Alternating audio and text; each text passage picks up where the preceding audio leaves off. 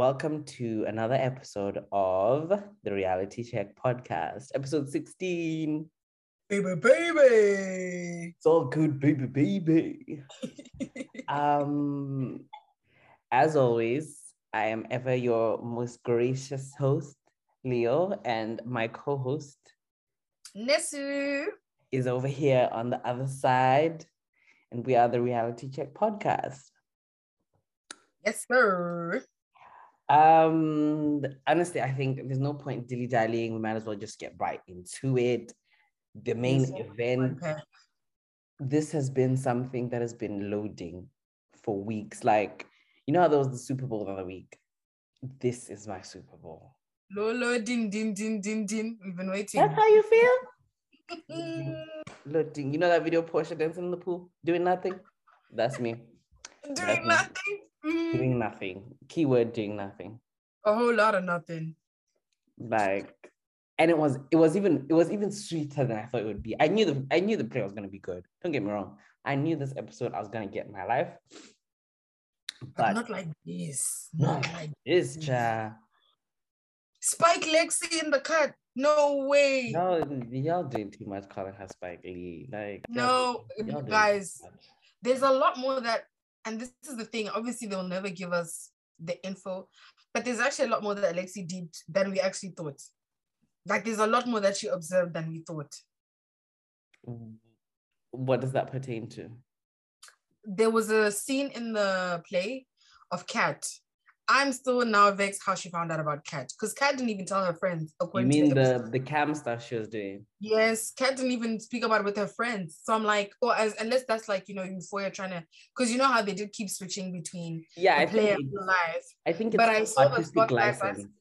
I think it's a lot. A lot of it was artistic license. I don't believe Lexi knew every single detail of these people's lives, but I do think she's a smart girl. She realizes that she realizes that Nate Nate isn't okay. Like obviously she clocked. Like for him to do that, she for her to that for that scene to be a thing. Clearly, she's clocked that Nate's not okay, and I don't think she knows about the sex tape. I don't think she knows about the tape. I don't know because did you watch the preview? Did you see how Jules' face dropped? There's something there that's going to rock Jules. There's something that's gonna rock Jules. She may not know about the tape, but she might know about something because there's yeah, maybe she knows that there was. show panel was going to be rocked, and I don't think it's pertaining to um Rue. I don't think it's pertaining to Elliot. Elliot hasn't been long enough around for people to observe him like that. Um, and I mean, it's not like she didn't know about how horrible Nate was. So there's something that's going to rock her, and I need to see what is it because they were panning in on um Jules' face, and she literally.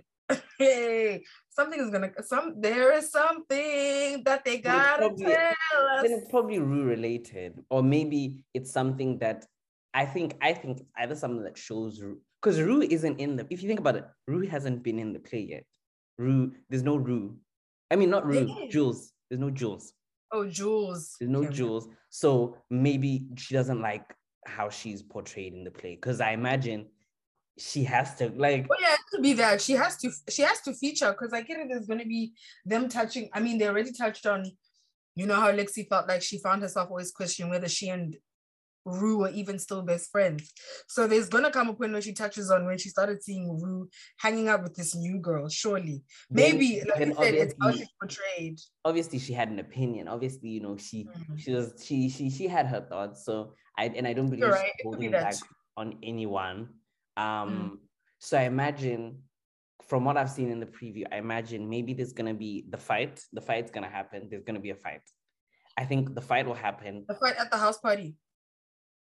No, the fight between Oh, you mean the fight as in Cassie and Maddie at the end there? Cassie and Maddie are gonna fight. Hundred Yeah, percent, gonna fight. But I think it's not gonna be the way. I think Cassie's gonna try attack Lexi, and then Maddie's That's gonna defend Maddie's her like, uh-uh, her, like, don't be mad. Mm-mm, mm-mm, don't do mm-mm. that. And then I think the play will continue with Cassie like now being kicked out of the auditorium when they were running out there. That Cassie's now left, and so because if you think about it, Maddie, Nate, and Cassie, they've their stuff has been resolved in the play. So I think that's when we shift maybe to Jules, other characters. I mean, I don't know how much else we can see. I think maybe it will be Jules, the Jules stuff, and then obviously we have to resolve Fezco's storyline. Not cry, not cry. As if I weep for 40 days and 40 nights. Guys, but Ashtray oh. knows, Ashtray knows something is wrong. Ashtray's spidey sense is kicking him, saying, oh, "Boy, they've tingled." That's why he put the the the he's knife. Gonna kill someone. He's gonna kill someone. I know him. Someone is going to die. And we heard the knife. I mean, the bullet go. It's just whether it's the feds, whether it's AT himself, whether it's somebody else who ends up. Know, I didn't clock the, the, the tattoo says AT. That was hey. so funny to me. I'm like, he's a little, he's a little thug, that little 15 year old, okay? I got a thug in love. I don't think he's 15 in the thingy though. He's, I think. Apparently he is, because I thought he was like 12 or whatever, but apparently he's 15 in the show. He's 15 in the show as well. I, I thought so. he was closer to 12. I think it has to be younger, right? Because considering but then again, age, also, Fez is also not 18. Like Fezco is older. How old is Fezco? I don't know, but he's older. Oh yeah, because I think remember they kept talking about how he kept repeating high school. Nate kept calling him stupid. And Nate da, da, da, also Nate says Nate said like you're 20 something, you're old and you're in with yeah, you're old and washed up. Like yeah, you're a loser. Like school didn't work out for you. No, no, no, no. So clearly he wasn't. And he specifically says you're 20. Like he mentions the age and it's a 20 something. You're like so basically called him a 40 year old idiot. Like you're 50 and you you still out here with these kids. Like you run around, you run around town with these kids. Like you ain't got like a retirement to think about. Like you ain't got a pension to pay. You're a 50 year old idiot at this point. um, but let's let's let's digress and take it take it to the top. You know, I feel like we've jumped around, we've gone to the future. Let's take it to the top. Um, opening my opening thoughts um about this episode. Like I said, I was super excited for it. Um, I've been looking forward to Lexi's thoughts on everything going on around her because clearly she has some thoughts, she has some things on her mind. You know, um, she's been noticing things, she's seen things go on behind the scenes, and obviously, it's not okay. A lot of the stuff that happens to these kids is actually not okay, and that happens with them is actually not okay. So, for it to be someone who is like Lexi, someone I won't say innocent. Innocent isn't the term I'm looking for, but in that realm, but someone who's not as actively involved. It's interesting to see because by virtue of her status as that kind of outsider person, it's going to be like a mirror into these people's lives. Like Maddie will see what she looks like to everybody else. Um, Kat, Kat, Kat, even Cassie, Cassie, even you know, she seemed you know, she seemed visibly affected by what she was seeing, what she actually is like to be, like what it's like to be her sister. So I think they all needed a kind of wake up call. I hope, you know, Nate don't press snooze. I press, I pray he wakes up, but you know, we're gonna get into that. We're gonna get into that. Um, but yeah, over to you. Um, I think the opening scene already was like, I was like, we finna eat. Like the way the whole thing started, them going back to Rue's dad's funeral, and then it's switching from when she was reading to Rue. Next thing, Gigi lies. That's the open. I said, yeah, that's how you feel. Great. Um, and I think th- I put this in my notes a little bit later on, but I'm just gonna start by saying it now, and then I'll touch upon it again later. This episode was perfect for the provision of context. Like when we kept talking about the context, and I was like, you know what, this was a lesson in patience. Everything was gonna come back. And you know how we kept saying, you know, but then there's Gia that they're not really touching on. Lexi is so forgotten and she's just like in the background. And considering her relation to these people, you'd expect them to pardon me, you'd expect them to really focus on her a little bit more. And just like I said, just kind of us being able to get into Lexi's mind and clock things from her perspective, her seeing all these things that, you know, maybe like you said, given her position and I guess, the rankings or the social status, you wouldn't actually realize how much she is happening right in front of her, if that makes sense. And I guess she's one of those people who, because she's Cassie's sister and, you know, she was friends with Rue, she gets to end up seeing or being privy to a lot more information than the regular student who maybe shares the same status as Lexi does. Um, but I, I just, in in general, like seeing the crowd and the different reactions, and how people initially were like, mm, like Maddie was like, wait, is this play like about us? And then eventually seeing people warming up to it because it was giving South Park. I don't know if you guys have ever watched South Park. You know how they say South Park writers, they don't have favorites. Like anybody can get it. And I feel like that was that was the running theme with our life. Like there was something for everybody. The way they made, I think her name is Susie, Lexi and Cassie's mom look, the way they made Rue look, the way they made Nate look, this person, like you can't even cry and say, no, but I wasn't depicted well there was something to drag everybody. Um, but I think over time, Bar, Cassie, and Nate, you can just kind of start to see people just kind of easing up into it. Susie was my favorite because she was there cackling like, oh my gosh, that's supposed to be me. Like she did not take any of the shit personal. And I was like, you know what? If you're happy, I'm happy. Love that for you. um, one thing that stuck out to me even like early on is Cassie looking like she wants to commit murder, like she wants to kill Lexi. And I think there's something you touched upon, I think it was last week, when you were mentioning how um when she had what she wanted to say to Lexi when she walked into the living room before their mom kind of clocked her, um, she was very ready to say whatever she was gonna say because she kind of thought, as usual, no one's really gonna say much. Like it's Lexi, Lexi's fine. And I guess when you're that person who doesn't speak up much or who doesn't whatever, some people just kind of take that for weakness and they just kind of speak anyhow. And she thought that that situation would be the same when her mom was just gonna be like, okay, girls. She didn't think her mom would come to Lexi's defense. But I will say she definitely for whatever reason, despite anybody on the show or in their lives, Lexi's the only person that she really seems to look down on or at. Like that's the only person. If they were like Rock, choose someone. She she will always choose Lexi. I feel like even in the way, maybe not so much when they were younger, when they're showing us their younger selves. But if you see how Lexi was portraying, like some of the things Cassie would say to her, like, you know, Lexi, some boys actually do just like smaller boobs and you know, like still like, oh yeah, that's true. But hey, maybe they'll grow. No. No, but maybe I still they need a little no, they're fully gone. Like that energy, even the rage. I mean, I'm just jumping a little bit, but the the fury in her eyes where she stood by that glass window by the door and it was steaming. Like you're angry at Lexi for revealing this, then realizing that I'm a Popeye, baby. Loser. the loser energy is a little. I'm gonna need you to really. And this is why her mom was telling her she needs an exorcism because mamas, yeah, you've lost it.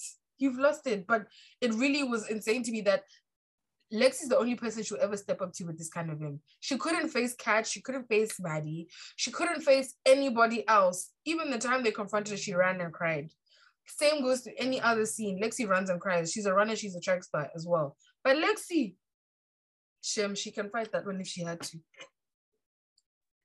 Um, I, w- I think going by everyone's reactions to the way their plot lines went on the show, I think the people who didn't mind, it was because it wasn't just because they got like a positive edit. I also think they knew one that this wasn't like that deep. It was just, it was obviously how they seem, but also it was true to life. Like Rue, Rue, she didn't sugarcoat Rue's addiction.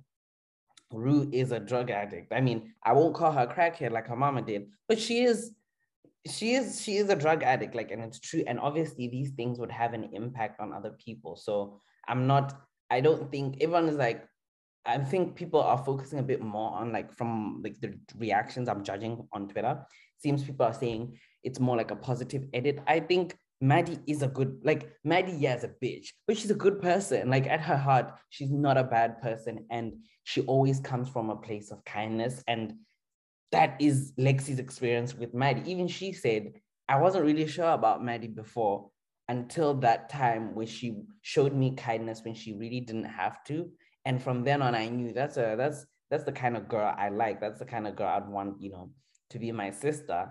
But God, God planned otherwise.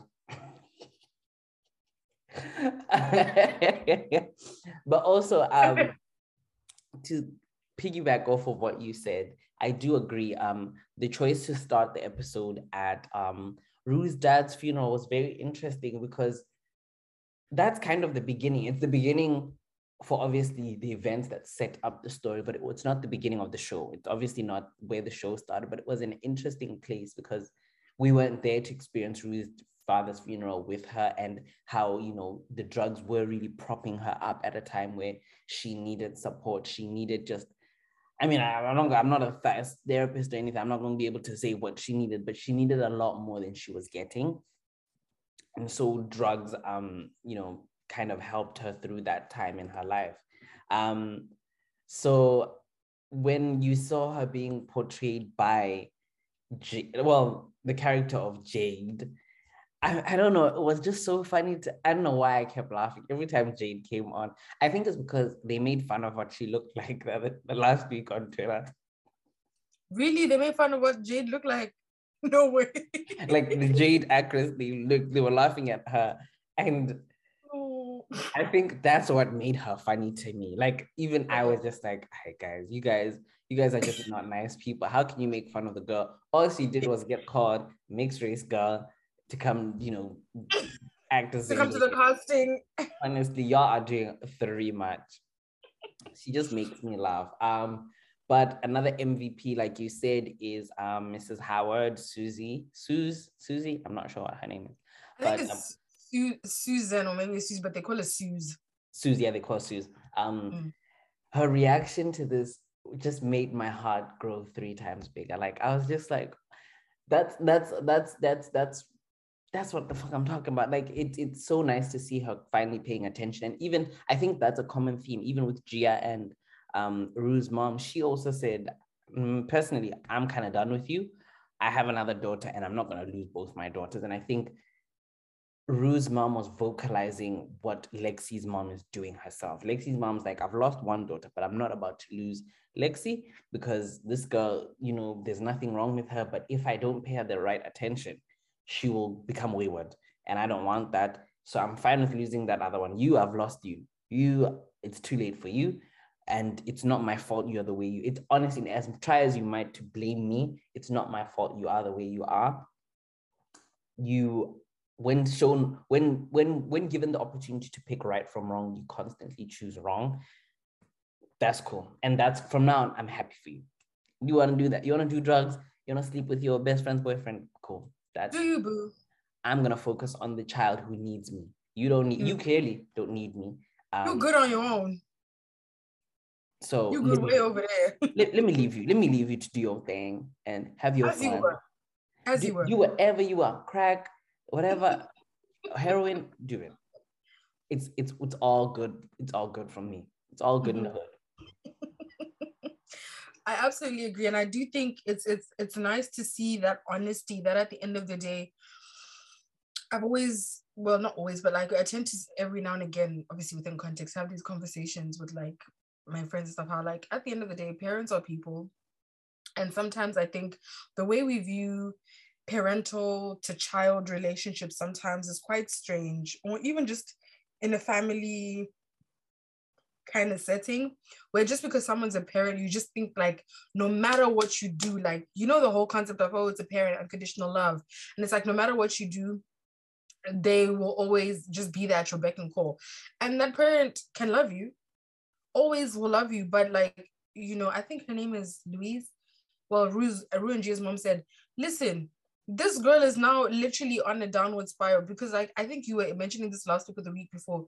Gia too lost her dad. You even saw in the episode where she was talking about how she has these fears of not being able to preserve all the memories of their dad.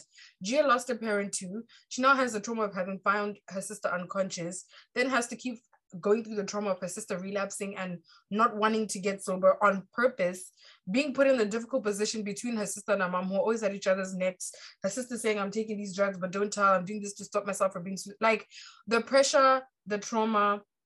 And we saw it at the end, I think it was Rue's episode of season one, where she was now trying to smoke the weed or whatever at the carnival or whatever. And it's these little things like now she's doing bad in school and that's never been her. Her mom even said she got a D in math, and you could see the shock on Rue's face. So I think it's so honest. Rue was so gagged. Rue was gagged. Was gagged. According to Rue, she's fine. Fine. She's, she's responding healthily. Oh, she's fine. And the mom said, "Oh, she's fine." She's like, "Oh, she's she's fine." She got, she got a DMF. Oh, she's she got detention twice last week. In three, she got three. No, twice in three weeks, or three in two weeks. Mm-hmm. Three in two weeks. Does that seem fine to you? Oh, but because you say she's fine, I should just believe you. But she's you know, fine. you know everything, Rue. You know everything. I'm, I, am the fool. I do think obviously, shook. no, shook, scared, panicking, and you know, I think the thing is, I it's it's it's a weird one where naturally to people around you it'll seem like you only think of yourself and put yourself first and i don't think Rue only thinks about herself but obviously you can't take away from how it looks to the people around you first of all but it's also not a reach to say you're so in your head and obviously you're going through an addiction is a disease and you're going through all these things yourself that you're not actually taking the time to look at what's happening around you. And that's how you're like she's fine because as far as you're concerned she comes into your bed every now and again. You guys are kiki kiki every now and again. So surely she's fine. Surely. Um but she's not mamas. But um that seems like it was a little bit of a, a slight flashback. And just from watching Rue in the crowd, it made me so happy seeing her smile. I mean, you can visibly see that she's sober. She looks cleaner. Her skin has a little bit of more glow. Like her hair's looks like Zendaya now. Like you know what I mean? She hasn't been looking like Zendaya for a while now. No, she hasn't. she was looking like old girl. I know old, old, old girl, girl, old girl over there.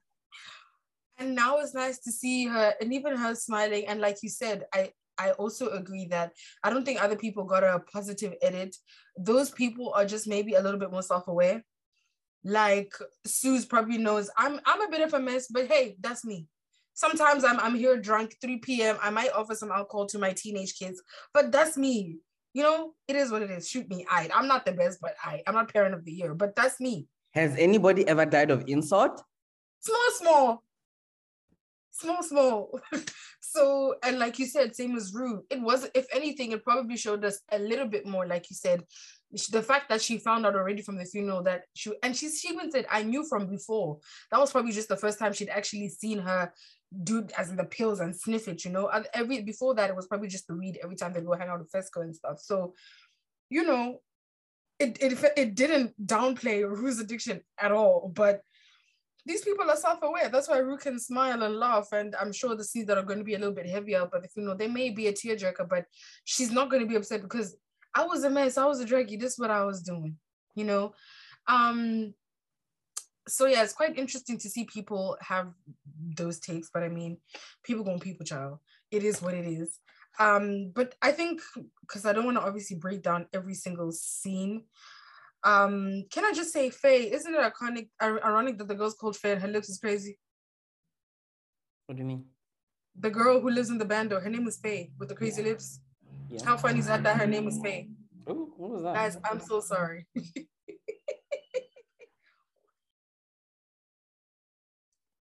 anyway, what do you mean? Isn't it ironic or iconic? Isn't it ironic, sorry, that the girl, her name is Faye with the funny lips? Faye, Love Island, lips, Faye, lips. Get out of here, man. Ain't nobody. You don't find that weird? Ain't nobody think about you that. You know, when I saw some, I'm not gonna lie, when I saw a tweet about Faye and her lips at the door, I was like, are you guys wilding or is her name actually Faye? And then I heard Frisco actually say Faye. I, said, I didn't even, girl, I really don't like personally after the season of Love Island is over, I check out. Ah. So for you to tell me Faye, I'm did you not even, what Faye? I was like, I don't know if he. I'm like, said, who, who that? What bitch? But yeah, that whole thing, I just, I just can't wait to see what unfolds. I don't think there's much to say about. Ashtray has to kill somebody. I need to know. Ashtray gotta kill. Faye seems like she's not the one because she dropped the glass in shock and fear. So my I man, maybe the, I think go. her man, her man's gotta go. Her man gotta go. But um, the police still come in, so I don't know. So I hope Ashtray has a plan personally, I hope. But remember, um, remember that time, the last time we tried to go there, and Flair said we don't keep nothing in the house no more. But I don't think old guy knows.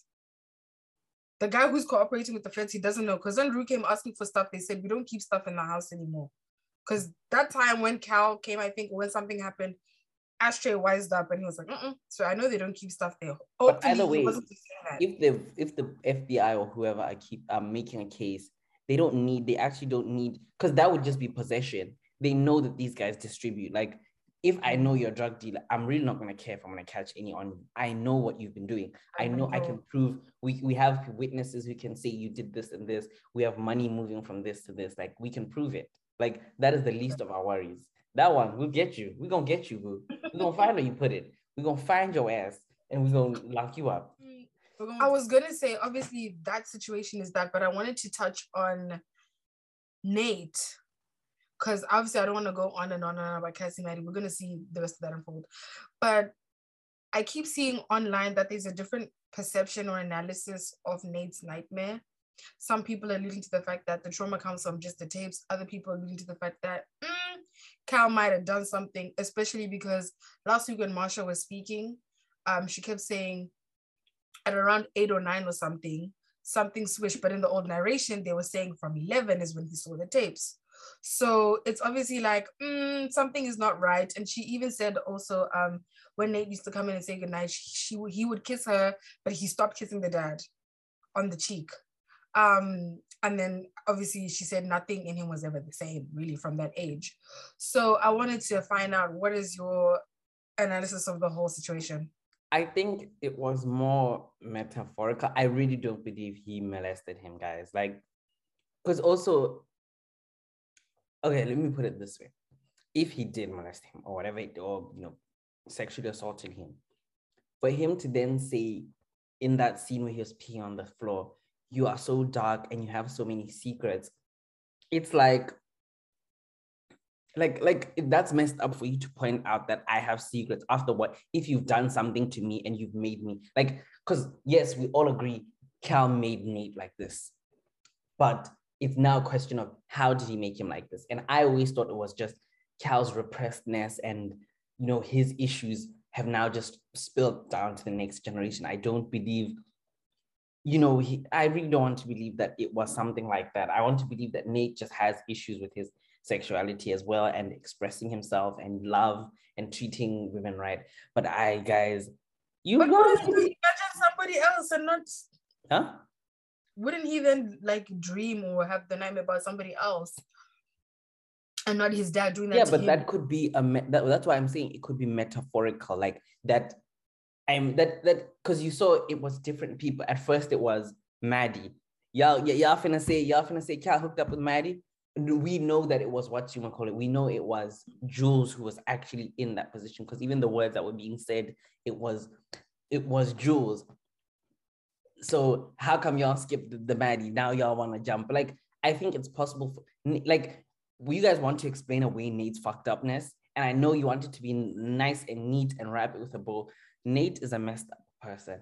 I don't believe there's anybody to blame for it except Nate. Like yes, yes, Cal has his own issues don't get me wrong, but Cal is not the, Cal is not the, the the only reason why Nate is like this. Nate is not okay. Nate, guys, I do. Do you guys want to tell me you believe Nate Cal taught Nate to go to, to the to the to, with a gun and do all that to Maddie? No, guys, you guys are now you wanna you wanna you wanna explain something that you shouldn't explain away. Like that is that man. that is that man issue to deal with on his own. Don't don't drag that man into it. Don't bring him into it. Don't bring that man around me. Um, but yeah, that's I, I don't want to keep going back and forth about the episode. There's something else I wanted to bring to your attention about euphoria in general. Um, I'm gonna wheel up the TikTok. Um, and this is something that I wanted to discuss last week, but I feel like we, we kind of went on and on and on, and I didn't want it to be too long. So there's been a lot of conversation that we, I've been seeing online um, pertaining to euphoria, well, specifically Black Euphoria Twitter. And obviously, the main critique has been about, you know, the Sam Levinson hate train, about how obviously you guys know that he's the sole writer of the show. So there isn't like a writer's room, it's just him. And a lot of the critique that's come from, especially Black Euphoria Twitter that I've seen anyway, is that obviously the reason why, you know, some of the best scenes we ever see our Ruth scenes are obviously because it's his lived experience as a an, an ex or recovered addict, you know. So obviously that's his lived experience. Is it's going to be written the best.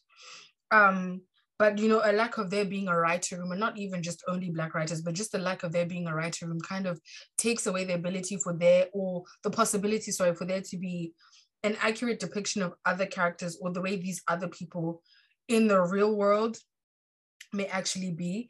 And especially on Black Euphoria Twitter, I keep seeing this in, in reference to, you know, Rue and Rue's story. And I'm going to play a TikTok for you and obviously the listeners to hear. And then once we once it's done, you can tell me what you think.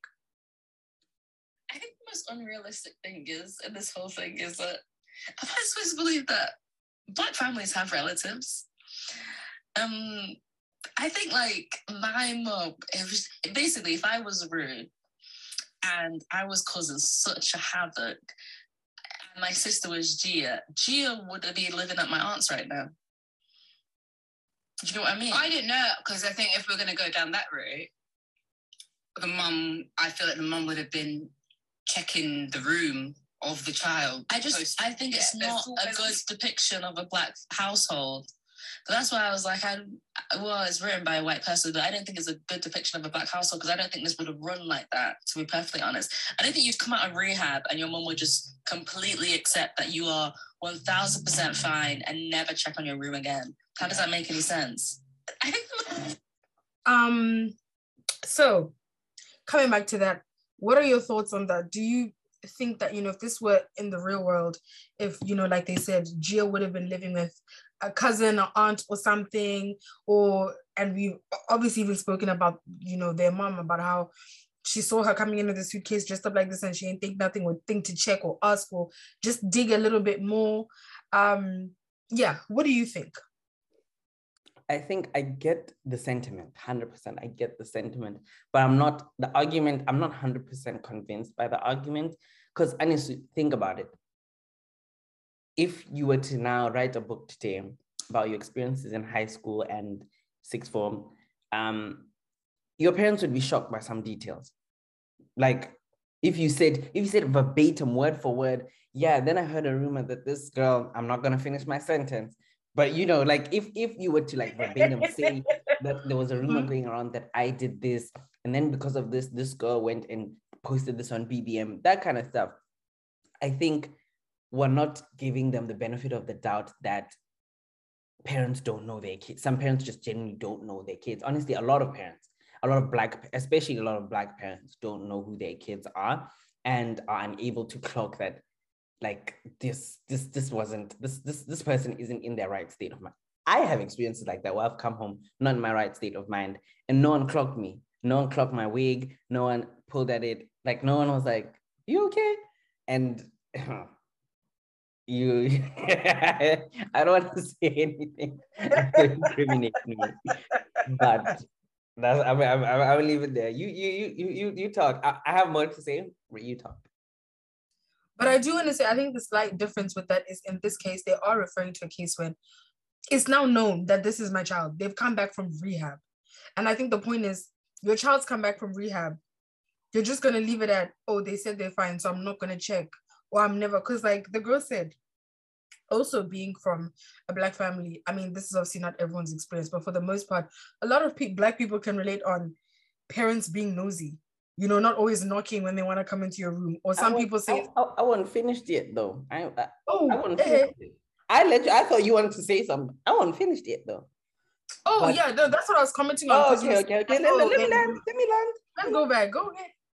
So, and also another thing I point out, I did say that um, she just seems a bit like even when she was seeing that guy, Rue's mom just did not seem like she was on it. Like this is a whole drug addict. Like you have a druggie in the house. You're not going to check what's in that suitcase. Like there, it was there was never um increased search. You know, if there's a thief in the house, we're gonna do a few searches. We're gonna make sure everything is where it should be. You know, nothing is all right. Nothing is mm-hmm. missing. Nothing is out of place. Nothing's out of place. No wigs have been tugged. So I think, but I think it reflects more on the mom as not being, you know, all the way there, not being as attentive as she should be. Um, when it comes to writing her as a black person, I mean, I thought about it. Um, it could just be that they don't have relatives. I don't think it's really been established, you know, her familial situation. Is her family happy that she got with a white man? Is she on speaking terms? Where's her grandma? Does the mother not have sisters or brothers for her, you know, to ship somebody off to? I don't know if it's Rue or G. Somebody's going to get it shipped off to. Um, so to some extent you have to give it the benefit of the doubt i think it's unfair to now say to now say that because that didn't happen she's a badly written black character but then it's like guys, what if the mom doesn't have sisters? Like, what do you want her? Like, if your mom, if this was happening in your family and your mom didn't have sisters or brothers, like anyone to ship you off to, or wasn't on speaking terms, whatever, what happens then? You stay at home. Like, I think we're trying to, it's another one of those, it sounds like another one of those situations where we want the Black experience on TV to be literally, if it's not what we have literally experienced, we say that's not a Black experience when we know that the black quote unquote the black experience we're always arguing and saying that the black experience is so varied. It's not one thing. There are people there's rich black people there's poor black people there's gay black people straight black. There's so many different parts we take within our little stories that branch off in different ways that to now want it to be that because Rue doesn't have certain things that we would expect she's not black enough. I don't want to give it that i don't want to give it that. I'm not gonna lie. I mean i get where the tiktok's coming from but I'm not 100% with it. Sorry. Okay, okay, that makes sense. Um, it's also quite interesting because oh, this is now going back to the writing of the show as well, but not so much um about them writing her as a black character, whatever. But um, I saw this other TikTok that was talking about how the Euphoria cast keep basically unintentionally, you know, fueling the, um, you know, supposed Sam Levinson hate train and they're doing so by obviously coming out and revealing you know more and more things. Because remember how okay so one of the the first things that they spoke about is how um okay maybe let me just play the tiktok because personally i'm tired of going let me just play tiktok. Let me let me Cue the tape, cue the tape. the way that the Euphoria cast keep unintentionally fueling the Sam Levinson hate train is fucking sending me. Because first of all, the way that we were so quick to figure out how much Kat had been cut from the script, with Barbie just refusing to acknowledge season two. Then Sydney jumped in saying saying that she doesn't mind the nudity and that there was meant to be more, but Sam was okay with her taking it out. But it just made everyone say, send him to prison. then Hunter Schafer, then Hunter Schafer said, why did they even put a man into the middle of the situation with Rue and Jules? And then Alexa Demie was straight up like, I wasn't supposed to be held at gunpoint. I was just meant to give the disc to Jules. Now these people will not stop until that man is on job seekers. So um that was obviously just funny, like lighthearted, nothing serious. But I'm like, isn't it interesting how and this kind of this is an exact this this isn't the exact same point, but stay with me. Remember how with Insecure, we're talking about how sometimes when shows are written in a certain way, like we, we would hope that in an ideal world, you don't have to watch the wind down to catch everything that's happening in the show. And I think with Euphoria, there have been times we've been watching, and when us as the viewers are like, we're not we're not no writers, but this isn't making sense. Like, how can Kat's storyline just disappear? Like it was actually going somewhere and it just stopped. And obviously, like she said, the character that apparently plays Kat apparently wasn't pushing season two as much, but rumors are got kind of heated behind scenes, and they knew obviously that her story was kind of now being taken in a different direction. But that was all following like you know how they say when the writer when the writers um sit people down to do the the read people get a first draft i think of the script and then i think sometimes things can change so i'm guessing in the earlier stages of the script of season two they the storyline was meant to go one way and then obviously when they got the updated one it was like mm, this is this not going a different way. But um don't you then find it quite interesting and don't you think this therefore solidifies or what are your thoughts on there needing to be maybe just the writer's room? Because obviously clearly Sam Levinson on his one clearly he a lot of things are hits but a lot of things are also misses. Kat's storyline just kind of fading into the shadows. Um even with Ethan I don't know if you noticed that obviously a bunch of the other people who were in the play, we didn't really know they were kind of just the other people that go to the school. But I would have liked to know, like, was did he always have an interest in acting? How did he end? Do you know what I mean? Like, for me, when I was watching, I'm like, it's interesting how all the other people playing everyone, obviously Bar Lexi, they're just people that we never knew. They just they just go to the school, they audition, fine. Ethan specifically is a character that we know. We it never came to us how did he always like acting? Did he audition? What made him go do this? Like it, to me it was just so random how that's the only character that we actually know but we don't know how he ended up being in our life compared to everybody else being in the audience not watching. Like ain't that way to you? You wanted more about ethan. No not okay what i'm saying is i don't want more about ethan. I would like to understand the relevance of ethan being the only character that we know before the play that's in the play. The only other character that we know before the play is lexi and she's playing herself I don't think that's that deep, guys. you are the people who are who they talk about saying y'all be watching a scene and y'all will expect to be like, why is there a plant over there? You know, But you know what's we like funny? a lot of the time when Nah, I point these guys, you things guys out- are no, overthinking. can I no, can I say something? Even with insecure, a lot of the times when I point out certain things, you guys will be like, ah, so okay, ah, what things will what, come out. what could the relevance of Ethan being in the play be? That's what I'm saying. I don't know, and I would like to know because if No. we're already pointing out I that don't something think I don't and- think there's anything. But I then why think not give a random person to play Nate? Why did it have to be Ethan? the guy was there? What does that mean? The so was the guy there. who's playing Suze and all the other people. Come on, you can't tell me. wait, babe, you don't know Ethan played Suze. Was that Ethan as well? Ethan, The dark wig. But why did he look tall? he had heels on. That was. Ethan.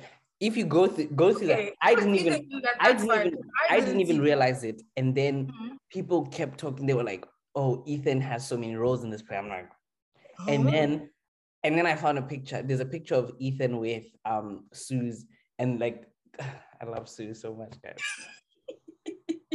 but there's a picture of them, and she genuinely seemed like she loved her portrayal on TV. okay. Um, I don't. I really don't. Okay, then if that's the case, that's fine. Because in my head, I was like, something isn't adding up. But going back to the main point, Mm. do you not think that there's definitely a need, especially going into season three and forward?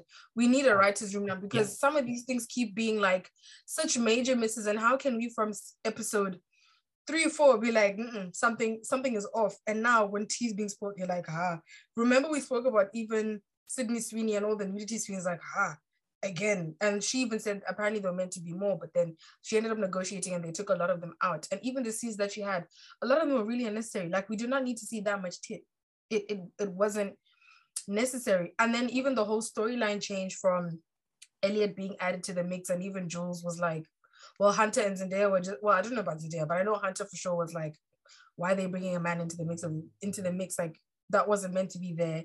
Maddie was meant to be the one that gave Jules the tape back instead of the whole gunpoint thing. Actually, to me. no. That Maddie suggested. Um, Alexa suggested it. She So it wasn't it wasn't meant to happen. Alexa was like, "Oh, it would have been cool if Maddie gave it to her."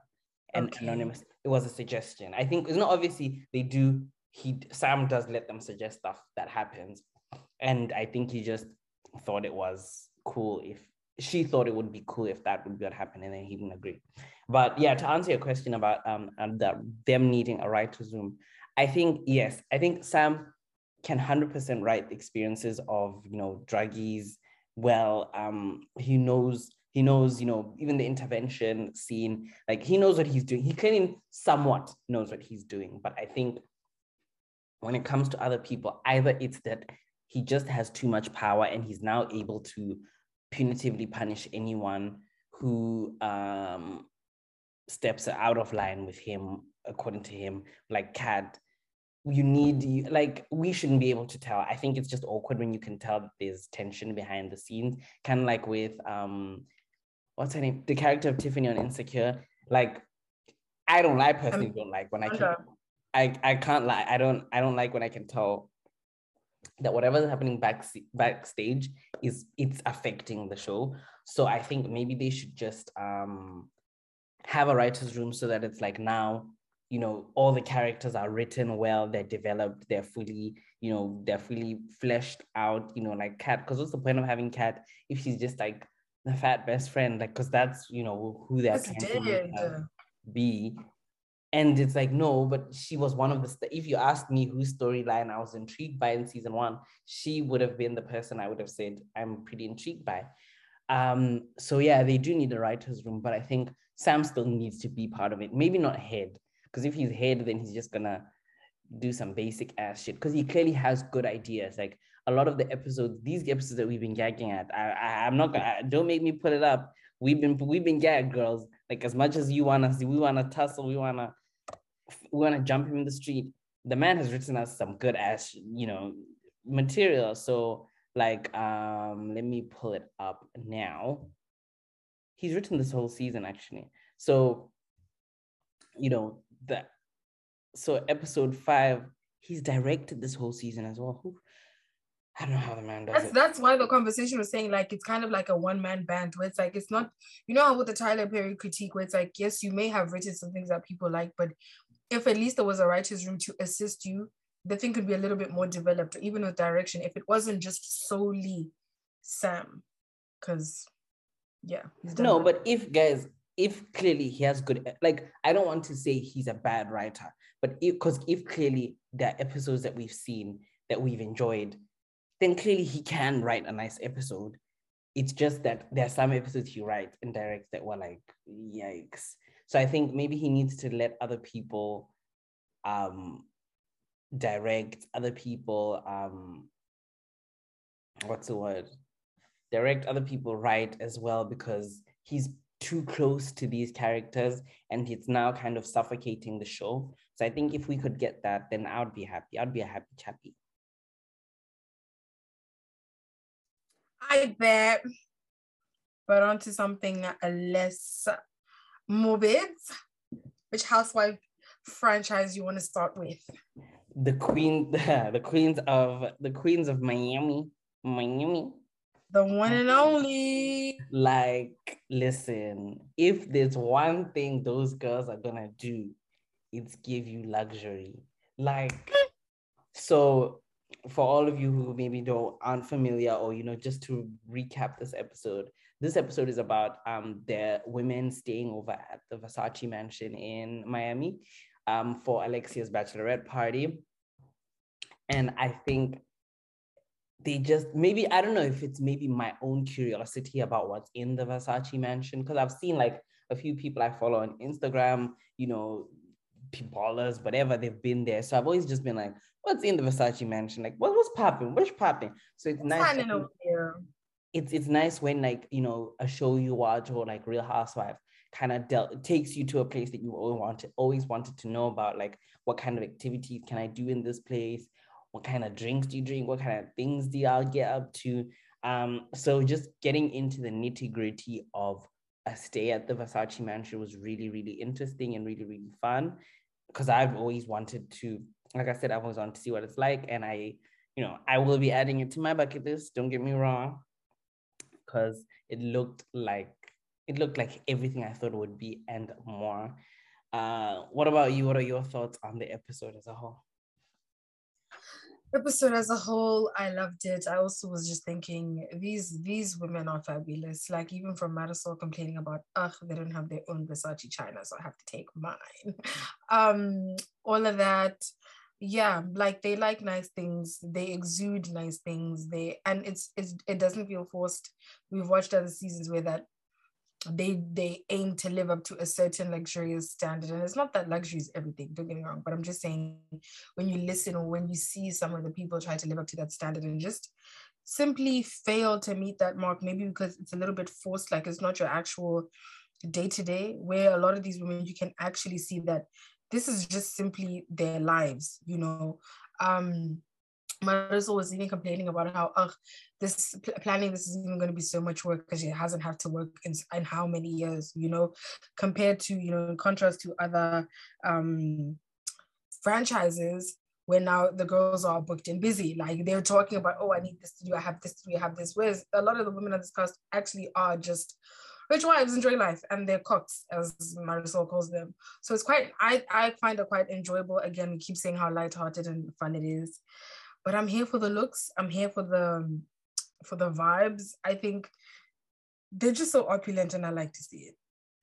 Yeah, um, I think they just they they they remind you that this is what Real Housewives is really about. You know, it's about it's not about like personally, I don't think I'm super fast about like um super super like interesting personal storylines. I don't really care what these women have going on in their lives because it's almost always petty and it's always some rich people problems like you don't have help or your husband is working all the time even though y'all are millionaires and it's so bad you know he makes you guys so much money i mean obviously yeah you can like i can we can make the argument that like being in a marriage and then the person isn't around sucks like don't get me wrong it does suck but at the end of the day it's it's just like rich people problems so an episode like this where they were going to the versace mansion reminds you that that is at its essence what Real Housewives is about. It's just rich people problems and them arguing over some dumb shit. Kind of like someone copying you, someone said this about you, gossip, like really, really petty shit at its at its core. So, but to get into this episode, um, I think it was so funny. There was a time in the beginning of the towards the beginning of the episode where Adriana says something about wanting everybody to get along. Um, to I think it was to Nicole. She was saying Nicole should get along with Marysol, and I'm there watching like I know that ain't who I think that is, and like Adriana, you have beefed every single cast member that wasn't from before the reboot. Like like literally the only people you let go were Marysol and um Alexia. Those are the only people you have not beefed. Everybody else you have had and Julia. Let me let me add her. Let me add her wife and Julia. Like if you had a problem with Larsa, you had a problem with Nicole, you had a problem with um Lisa. Like, ma'am, at some point you are the problem. Like, like the trash should be taking itself out at this point. Um, so for her to like really have set her heart on fixing things, I'm like, yeah, this is not a comf- this is not your usual position, babes. I know, I know you. I know you and what you're like. This is not the usual position you play. Um, but I'm gonna let I'm gonna let it slide because you know what? It's cool. It's, I'm not fast. It's cool. This is real housewives. These things happen. People act like we haven't seen what they have been like all season long, and that's cool. Um, I will not lie. Adriana and Julia, that little moment they had, it was kind of cute. I realized had it been anybody else, I would have said it was cute. Like I, the hater in me, really wanted to buck, buck my chest, but I'm like, and you, you said I can't do it today. Like not too much, not too much on them, not too much. So I have, well, I'm taking this moment, this very short moment, to admit that yes, it was cute, and obviously the relationship has been a focal point of the season. So if you know that's what's been happening, then I guess we have to like kind of acknowledge that that's what's been happening. Mm-hmm. You know, I don't care for the relationship itself very much. The moment was cute though. Over to you in the studio. um, I agree because when I was watching and I saw Adriana, like I remember rewinding, being like, wait, is this Adriana about to like try and talk to Marysol about making things like for a second I actually thought I, I I missed something like this. Surely not. Like why would Adriana be the one trying to encourage? You haven't even finished or sorted out your beef for the Larsa. Like it's, it hasn't defrosted, and you're talking about how you just want everyone to get along. Girl, what? that also took me in for a surprise. Um, I also really didn't like in that scene that it's only now that Marysol is admitting that she felt like her best friend was being attacked. So she felt like enough was enough. I'm like, you're so irritating, inheriting beef. But like you said, some things you just have to charge the housewives. Like it's not something we have never seen before. We see Robyn and Gizelle do it all the time. So I mean, as much as I don't like Marysol, not too much on her because I mean, it's nothing new. You know what I mean? It's nothing new that we've seen best friends taking up for each other. I will say in today's well, this week's episode, um, like you said, the scene with Julia and Adriana, and I do think that moment they let us in a little bit more to a point where the weird dynamic or the dynamic that once looked really, really odd and just mm, didn't feel that way because we now get more um backstory on Julia feeling this attachment to her kids. And unfortunately, you know, the oldest is already not in the house. One is now moving to another city or state. Another one is moving to Paris to be with her dad. And, you know, she's actually going to be alone. So that's difficult. I mean, all women or all mothers, should I say, can relate to that. Um, or maybe parents, to be honest, I don't know. But um, and also to see and this is the first time in this entire show I felt sorry for Adriana. Like seeing her cry about how sometimes she sits and wonders, like, is this what that was so sad? Because I'm like, honestly, that's something many people can relate to. Like your kids are moving out, you've just gone through a divorce with somebody you thought was your forever. And even then you're in this group of women who either all have husbands or partners, and you're kind of just there you know it it it must not feel nice you're in this massive house by yourself it, it it's bound to get lonely and it's the first time she's ever opened up about that so i felt like Shem and then seeing them connect about, you know, being there for each other and understanding each other. And even her saying, you know, you and Martina taught me that love doesn't have a gender. That was cute. Like you said, even me, I was like, oh, Shem, you know what?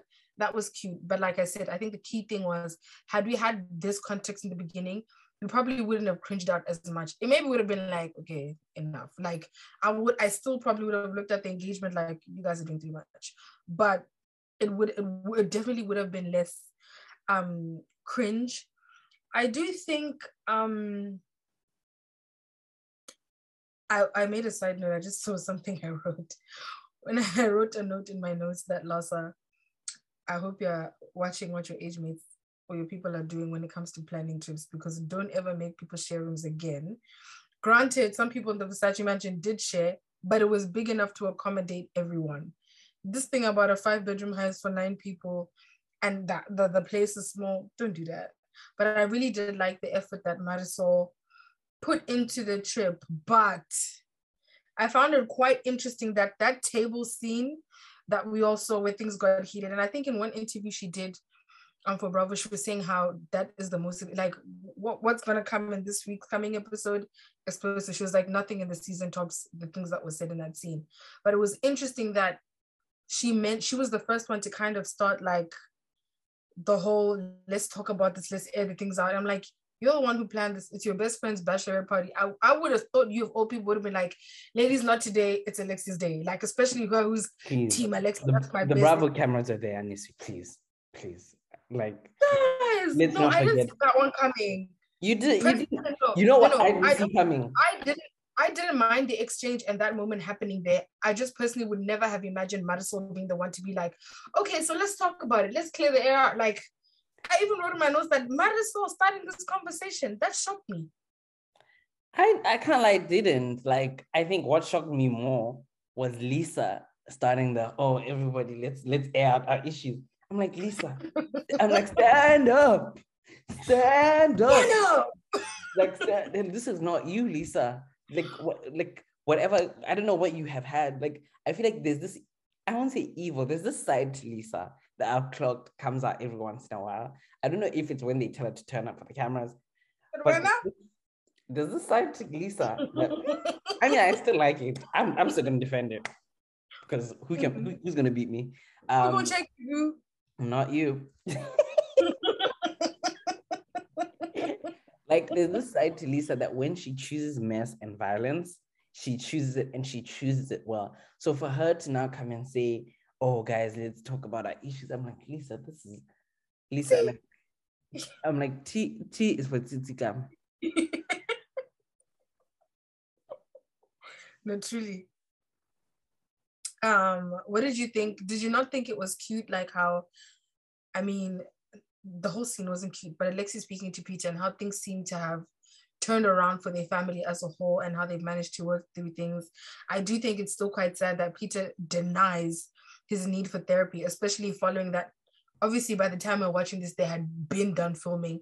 All the things that then came out and the allegations against him. It's like, baby, this is why you need it. Like, you're not fine. I mean, for a second, I was like, oh, wow, Alexia's family is like finally out of the thing. And then what? same episode, same episode. Her mom got? COVID. I'm like, I knew it. I'm like, it's eh, drama. Drama likes that woman. Like, you know how money likes, you know, kan- your Kanye Bao, your Kris Jenner. Uh, Candy Drama, burst. drama likes Alexia. In fact, they put a hex on her. A week before her wedding, your mom catches COVID. And the thing is, she was already in poor health. Like, she's already deteriorating. They've spoken about it a few times on the show. Co- then, what she's been in bed this whole time. Where did she get COVID from? That lady looks at least 86. So I don't know why she was running around thoughting and bothing. You're gonna have to respect Alexia's mom. No, it's a question, man. Slouching Um, and. So I I I have my own question. You always, you always coming up with questions over here. I have my own question. That's Who way, baby. who out of everyone at the Versace dinner was the best dressed? You know I love a Barbie doll, so you know who I'm probably gonna pick. Like you know, there's two people who like for me it's either or. But I'm I'm, I'm curious. Um, but for me, what I wrote down in my notes was Lisa or Larsa. Mhm. um i feel like like just having like versace because like because that was like they took the versace print and they kind of made it their own like whatever a versace item and they added it to their wardrobe made their own Larsa's always going to give you a bbl fashion look like Larsa if it's one thing about She loves a like, cutout. She loves a cutout. oh, she loves skin. She loves a cutout. Shame. so um that one i was not going to be surprised but Yeah, um i i say lisa or larsa they both look good um you know i love lisa i I don't want to go on into how much i love lisa again who just reminds me of you know that Coca-Cola that has coffee inside it. Yes. If Lisa was a drink, I think I'd compare with that. Like you know that scene where Marysol was like, "You actually can't leave anything in Lisa's hands because she just doesn't pay attention. She's gonna forget about it. She's gonna jump to the next thing." Like you saw how they were there to set up. This girl is now like, "I want content." Ma'am, It was like, like, over here. Time. This is not like I love you, babe, but this is not the time. Not right now. Not right now. Adriana's Um, fashion choices are wild. Separately, I just thought I'd put that out there. When she came out of Versace, I said, "Why? Why? Why?" I need a thumbnail or something. Um, what did she wear? I don't remember what she wore. I forgot, but I literally wrote in my notes, "Adriana's fashion choices are wild." I mean, I don't and I wrote. "wild" in capital. Wild. Don't get me wrong. I know Adriana dresses wildly. She dresses very much like a wild Pokemon. Um, but I'm not. I don't remember what she said. I'm gonna say Real Houses of Miami Versace Mansion. Okay, wait. There's this C picture.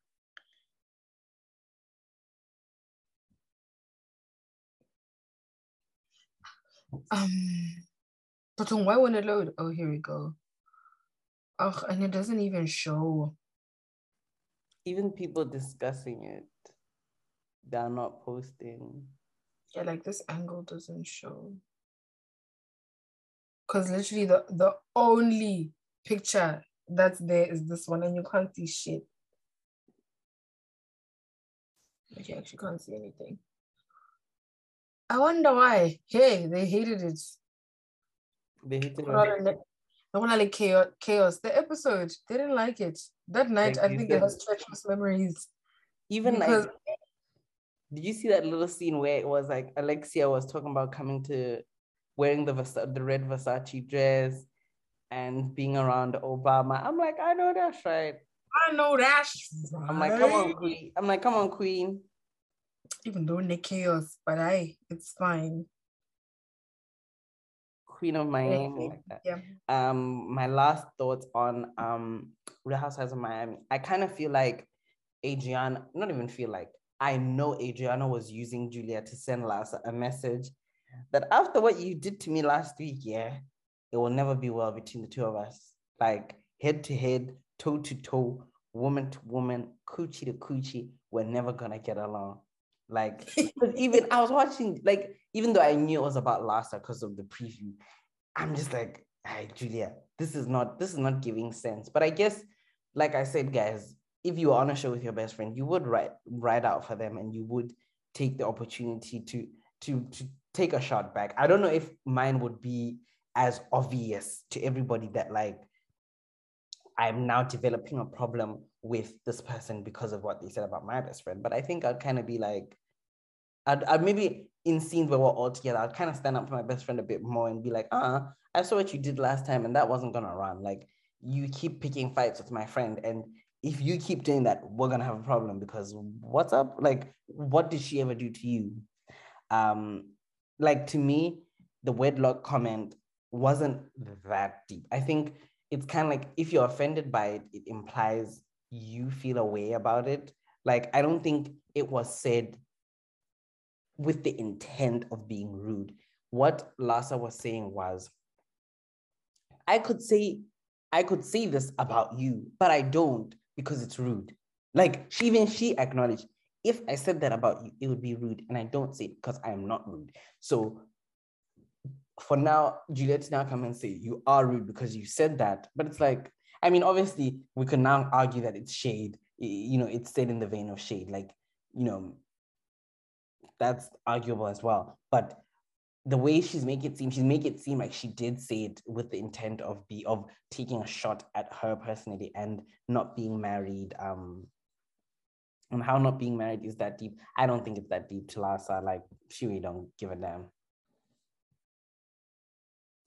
I agree, and I think it gave me the same energy with um Gizelle and Karen, with I'll be dead or Ray will be dead before my beauty. Da, da, da. And it's like, you wish death upon Ray. It's like, that's actually not what was said. And I don't think it's also outrageous for Larsa to say that um I could say this about you, not because she means it, but I also think she's coming from a point of we know that in societal standards, people use that as a dig. So I think she's trying to point out that the same way you could try and slut shame or try and this or look at somebody this way because of this, I could I could have turned around and said, oh, you don't or you had this child out of wedlock, da da da. But I didn't do that because like you said, she said it's rude.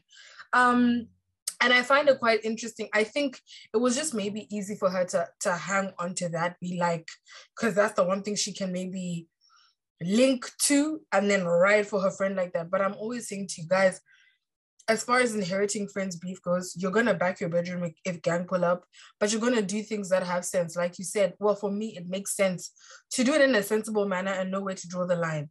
I may not necessarily go and chill with you and do this little thing when you was asking me to chill. Or like you said, if somebody keeps piping up, I might then check and be like, okay, chill out. There's no need to talk crazy. There's no need to speak to her like that. You can deliver your point properly, or uh-uh, you know, not too much. You're not gonna speak to her any kind of way.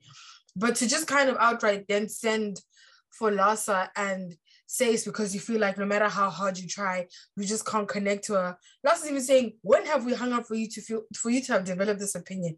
You're saying, oh, maybe you're right. Maybe it's because we haven't. No, duh, of course she's right. She said even in the Hamptons, I'm the one busy running up and down. And this is actually something that I feel like Adriana actually needs to get it together because the place she took it about you hit below the belt, you hit below the belt. Larsa's not hitting below the belt by saying you tried to give a Xanax. That's literally what you tried to do. That day, that's literally what you tried to you you you tried to give her Xanax. So how do you then sit there and say, Oh, that's the one thing about Larsa. When she's arguing you, she's then gonna hit below the belt. Hey, Bo. Did you not? Did you offer Julia Xanax? Yes or no? You did. And I think it's crazy that she took it to the point that she took it. And it's so funny because earlier on in the day, Larsa called Julia's madness. I mean, Adriana's madness. She said, Adriana's to have a problem with something. Something. Something. She's going to have a problem with something. And here we go. That's exactly what happened. Um, I just think, you know, even the whole angle that Julia took, I wish she would have even said, you know, it rubs me the wrong way that you spoke to my friend like this, or you and my friend ended up having this exchange. Because even if you said that, then this whole connecting thing, because realistically, even amongst housewives, you aren't simply going to connect with everyone. You aren't simply going to have a big connection with everyone. You may be civil, get along, you can do all the events, the the cost trips together, but you're not on. You're not all going to be besties or kiki keying somewhere in the shadows. So it's a little bit crazy and unrealistic to me that all of a sudden that's what she wants to bank on and say, no matter how hard I try, even though you haven't had many chances to do things in a intimate setting, just like babes, babes, so yeah, I think it's fine to back your friends, but sometimes I'm like, yo, you just have to you, you just have to get get a grip and do it in the right way. And also again, Adriana's inferiority complex is just a bit much. Like it gets to the point where I feel sorry for you that how can you turn around and say, oh, but you're so condescending? Is this? You've always felt like this. Then you run off and try to be Kim K's minion. You're in pain. Something, some something is hurting you because the same way she, like you said, she never has this energy for Alexia and Marysol, who actually looked at there's a time Alexia even said, I think she said this to Larsa, maybe the second or the first episode, where she said maybe it's because you know we're a little bit old school. So stuff like OnlyFans, to me, it seems like you know you're doing porn or you're this, this, that, and the third. That's what it looks like. That is actual an actual condescending tone. And that was actual condescending points were made. She will never call Adriano, I mean Alexia, Alexia or Marysol condescending. She only has the energy for Lisa and Larsa. Why? And I'm so sorry if you see that stunning is a habit, people are better than you, or maybe they're more lax than you, or they dress better than you, or they get more attention than you. Whether you've been on the show from day one till now, that's not those people's fault. Like, how do you then say, oh, it's because you think you're a queen bee, or you think you're better than me? Mama says giving you think she's better than you, and you're upset about that because they ain't have nothing of the source to say. They don't treat you like you're lesser than. Where you getting this from? Yeah, it's giving that uh, Adriana clearly wants a problem, and even the things she says kind of seems like she's projecting. She projects a lot. I don't get it. she seems to project a lot onto Larsa. She did the same to um, Lisa as well when they had their argument, which I'm trying to understand, but I don't get. Um, I mean, she makes for good TV. I think she's fine as a friend. I think I'm now set. She's fine as a friend. Marysol, Mar- Marysol deserved a mojito. Like, I don't know what happened there, but Marysol really did deserve a mojito and they took it away from her. And I want, I want season five. If they give, if they get a season five, they probably are. I want more Kiki, but she's fine as a friend.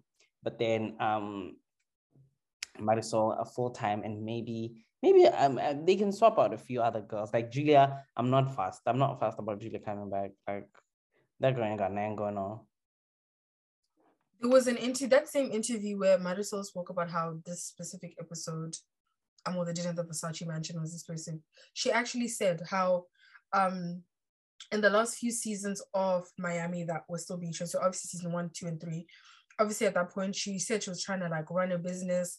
Obviously her mom was, I guess, ill or whatever. So there was a lot on her plate where I think at the end of season three or mid or mid season three or end of season three, she felt like she just simply did not have the time to commit to being a, a full-time wife. That's how she ended up, I think, asking to be downgraded to a friend but she was highlighting that now obviously you know unfortunately with the passing of her mom and her not obviously working she has a lot more free time. So she could definitely dedicate more time to being you know a mojito holder full-time wife. And i think they probably will give it to her because i'm not gonna lie whether i like her or not she showed up and she showed out. Like especially the last three episodes three or four episodes it's been back to back. She does a lot but it's enough to keep us way more entertained than adriana ever does or you know certain people ever do. So I definitely think she should get a mojito um season five. I think Adriana or Julia, like you said, who, between one of them, somebody can be demoted. I mean, Julia's already a friend. I think Julia's a friend, right? Julia's a wife. Oh, crazy. Julia can be a friend, because even with between Julia and Adriana, Adriana has a lot of things to work through, but she still actually gives us a lot more entertainment than Julia. Like she prompts certain situations that Julia simply just couldn't. So even there, I'm more I'm more likely to be like, Julia, sorry, you guys to be become a friend. But um, if you don't have any more last words, I would like to go straight into New Jersey. And I before I even get deep, because this is even one of the first things I wrote in my notes. Do you remember last week when I was speaking about Gia? And I was talking about how the, the, the thing about Joe mentioning certain things or having certain conversations in front of kids, right? Um, and whether it's in front of Gia, who's 20 21, or the others, we now saw how even 15 year old Milania was saying how she may not be as ratatata as Gia, but I do think it's still really sad that she was saying how she, when she's around her family in general, like she's in a constant state where she's just expecting shit to hit the fan. And I think as much as you're 15, you may not be 10. That's still overwhelming at 15. Like I can imagine even now, I'm like, yo, ha, ah. but I'm at the age where I can drink, I can go and pour myself a drink and walk away and chill with the other cousins. Whereas being 15, you can't necessarily just get up and walk away. You can't necessarily leave the table. You're watching your mom and her brother, you're watching your mom and her brother go back and forth. They're screaming, they're shouting, this person is this. And like Melissa said, or like Joe was, well, all of them have said, in their family, unfortunately, they've never had the best conflict resolution skills. It's shouting, it's screaming, it's tussling. That's that's it. And I think if we go back to the the old seasons where we see, you know, Joe G fighting with Joe as in their dad, like it's it's so much. And I think for a 15 year old to be in this constant place where like you have to question whether you even wanna whether you even want to go and hang out with your family because you're constantly waiting for something to hit the fan. It's not nice. And even like she's the one thing she said, it's not even about a who's right, who's wrong. Did my dad suck? Does my dad not? The screaming and shout, like I have to watch you and my mom scream and shout at each other like that. That's crazy. And then obviously it doesn't make it any better that obviously in Milania's case, she's 15. So she's even younger than Gia, who in her in her head or her eyes, her dad is literally the light of her world. Like, and that's always like with with with young children or young adults, you simply just have to wait for them to wake up and realize that you know what, your parent just may not be who you've always imagined or romanticized them to be. It's fine, but you can't force this person to see that. Like you can't force that person to see, you know, their dad in this certain kind of way. The same way that that same Joe, if he did his dirty, his child dirty, he would still say to their child, "But I'm still your dad." So I think that's why I wish he had the same energy for his nieces because the same joke is saying, "But I'm your uncle. I would never let my child talk to their auntie like that." You can tell that if his child ever tried to pipe out at him, he wouldn't have it or he wouldn't appreciate it. So I think in the same regard, you can't expect your your kids to just be like, "Yeah, my, my dad, my dad ain't shit." Because if your child starts to call you ancient based off of some ancient shit, you wouldn't have it. You wouldn't have it. And I he don't wouldn't. think he's not saying I don't from my take on these events, I don't think he's saying that the kids should think their dad ain't shit. But honestly, like honest to God, I don't think that's what he's saying. I think he's saying that your dad hurt me. He not only hurt me, he hurt this family in a way. It's like coming to terms with like like an affair, like one of your parents having an affair or something. Like remember Molly when her dad had the affair, how hurt she was. And obviously she took it on a lot harder than she should have. But regardless of her response, my point is that is when it should kick in that, you know, my parents are human. But what these girls seem, I'm going to say seem, I'm not going to say what they are, I'm saying what it seems. Seems like they don't want anybody saying anything about their dad. They're just like, they're just like, no, that's my dad. You can't talk about my dad. Everybody talking about my dad, my dad, my dad. Like, but it's like your dad did things that made your mom end up in prison. Like these are facts. These are provable facts. He did things that made your mom end up in prison. After your mom was in prison, she came out, and then a year, I don't know if it was a year or two um, later, that the their parents died. And he's saying that it could have put them into an early grave, even if it didn't. There was six months or however long it was, Teresa's sentence was that she was not home to um, you know, be there with her parents. She missed out on that time. So regardless of how you cut the cookie, these are provable facts. And I think these girls just don't want to be honest with themselves. I don't know if they don't want to be honest with themselves or they don't want to be honest with somebody, but they don't want him saying the truth, like him saying the fact of the matter. He's not saying don't like your dad. You can like your dad. That's your business. If you like your dad, I'm not, it's not going to take any skin off my back or any money out of my account. But at the end of the day, your dad did do some messed up things and he needs to, he doesn't even need to be held accountable. He just, we all need to walk around paying attention and knowing this is what happened. I don't think that for me, anyway, the way I'm seeing it, I don't think that there's even a refusal, even if there is a refusal. This is a 15 year old. There are things I did at 19 that are fucking stupid. And at the time, I look at myself, I'm like, hold on, I'm not, hold on. Gia is different because Gia is 20. Milania, who's 15. But even with Gia, ho- hold on, hold on, hold on. Because last week you even said in the episode, and I even want to quote what you said. Last week you said in the episode, if she's if she's on a grown folk show with a confessional amongst grown folk, she has to be treated accordingly. Fine. First thing. Second thing is you commented on the fact that just because fine, you're angry, this and the person, you were saying how it doesn't warrant them speaking to their uncle crazy or Gia, right? Fair. Then I now want to mention something Joe said. Joe literally said in this episode that we are family. I should be able to say whatever I want to you, and you shouldn't be able to hold a grudge. That's not that's not realistic and that's not healthy. I'm so sorry. For me, any family member, let a family member come with disrespect, with bigotry, with anything that I'm not here for, and tell me I don't get to hold a grudge because of family. It's it's it's simply not gonna fly. And I don't care if you're 80 and I'm here at 26. I don't give a rat's ass, bro. That's simply not gonna rock with me because I feel like there's a fine line and we have to learn to draw the line. And something Jay even said in this episode, she said, Bro, I'm not even taking away from the fact that this man hates you. I mean, gave you put hurt upon this family or my mom or you. My problem is until when? Every time you see me, hey wait, hey wait, hey wait, Joe this, Joe this, hey wait, hey wait, Joe this, Joe this. No one, and I keep saying no one is taking away from Joe's pain, how he felt about his sister going through what she went through, what it did to their parents, what it did to them as a family in general. My problem is there's just simply no need to keep bringing it around, bringing it up around these kids. That is the point blank period.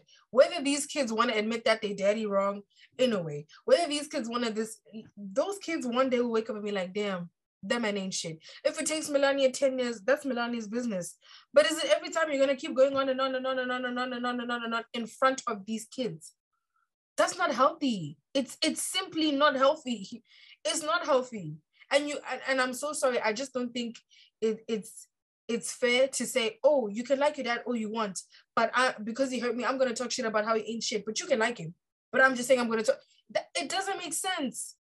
It simply doesn't make sense. It's not okay. And I think that's why I'm like the fact that Joe is even saying to them, I should be able to say what I want to say, but because we're family, shouldn't hold a grudge. Where do you draw the line with people like that? Like when it comes to family, where do you draw the line? Because that means at this point, any family member can come and say anything to us, but because we're family, we shouldn't hold a grudge. Guys, are you sure? Because that's literally what he said. Because we're family, that's not the point. The point I'm making is that it's not for for you know adults, quote unquote adults, to be able to say anything to anyone younger than them, and then they just have to take it. I, I'm talking like that. Yes, no, that's the principle of what I'm saying. But I'm saying this with regards to this specific event. The thing is, unless you want to say that I'm setting a precedent, I don't want to set a precedent. I'm saying this situation, this situation is unique. Like if you your husband did some shit to get you in jail, I'm not allowed to say anything about your man because that's your man. You're gonna stay by your man. No, but I'm saying to those kids, like the same way I said last week, there's such a conversation that adults have when kids are not in the room because they will influence the way those kids think. Let those kids experience that person the way okay, they will. What I will, what I will let go is, what's her name, Milania. One of them is too young for for this for to be having these conversations. Hundred percent. I think the 20 year old is the one who we can have that conversation with. But I think they also need to be taught that they can't come from a standpoint that don't talk about my dad. At the end of the day, this is my experience as well. Like maybe a we could say, let's discuss it when I'm not in the room. But if your dad did some shit, your dad did some shit, regardless of whether I'm talking about it with you, you in the room or not. You know your mom was in jail. You know the man was in. He's the man is not even allowed in the U.S. for the rest of his. He's not. You know that. Do you know that? Joe Gorga is Joe Giudice is not allowed in the US because of what he did. Like when they linked him, they linked him in Italy because he's been deported back to Italy because his dumbass didn't apply for US citizenship while he was defrauding the US government. So that should just tell you the magnitude of what he did and like how how how messed up what he did was. Like he put the mom in an impossible situation. So for everyone to now come and be like, no, he should like watch what he says. Guys, this was a terrible thing. This is a terrible situation. And I know, yes, there should be some tact with the way it's discussed in front of the kids. Rah, rah, rah, rah. But it's a situation that it's hard to have tact to discuss. But remember when Molly's brother was even saying, Molly, Molly, you didn't feel this pain more than the person in the situation. T- Trey isn't even shouting up and down day and day in, day in, day out. The person who went to jail. The person who also had to live with, damn, my man, my man, my man, your man left you for dead. The person whose lived experience it is. she she isn't the one shopping, sh- shouting up and down about this man.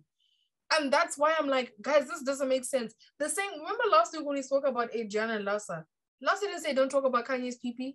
Don't talk about it when I'm here because you know the impact and the, the after effects of having this conversation in my presence has. As far as those kids are concerned, they let a man, bro. And I think even to say, you know, Milania, obviously this and this is why my criticism is to Joe. Milania is too young to be in these conversations. Unfortunately, Joe will be shouting from his head top during the people in front of Milania and Gia and the other one, I forgot her name, my bad. But that's what Joe does. And that's I'm like, you need to consider the people around you. Even what's her name, Gia. Guys, now I'm always gonna stand ten toes down in this. You, you and I, Luena, you and I to 20 did some dumbass shit. When we see these little trippy trippy first years, we're all like, oh, shem. Shem, shem, shem. And that's I'm like, I'm so sorry. Twin because you're she ain't even legal to drink in that country. And we're gonna be like, oh, but you're an adult. No, no, no, no, no. Sorry. Not today, not tomorrow if we can understand Larsa not wanting to have that conversation there, guys, and that situation wasn't even something that has e- as much emotional impact. We can certainly understand Gia saying, baby, I'm not trying to say you weren't in pain. I'm saying the shouting, the this, and saying all these things in front of me and my sisters, bro. Now tomorrow, when Gia or Mel- Gia's even better, Gia was even the one trying to get Milania to go to the pizza making thing. When Milania and these other people are dreading seeing you, you're saying, "Oh, but we're family. Why are you holding a grudge?" You can't have it all.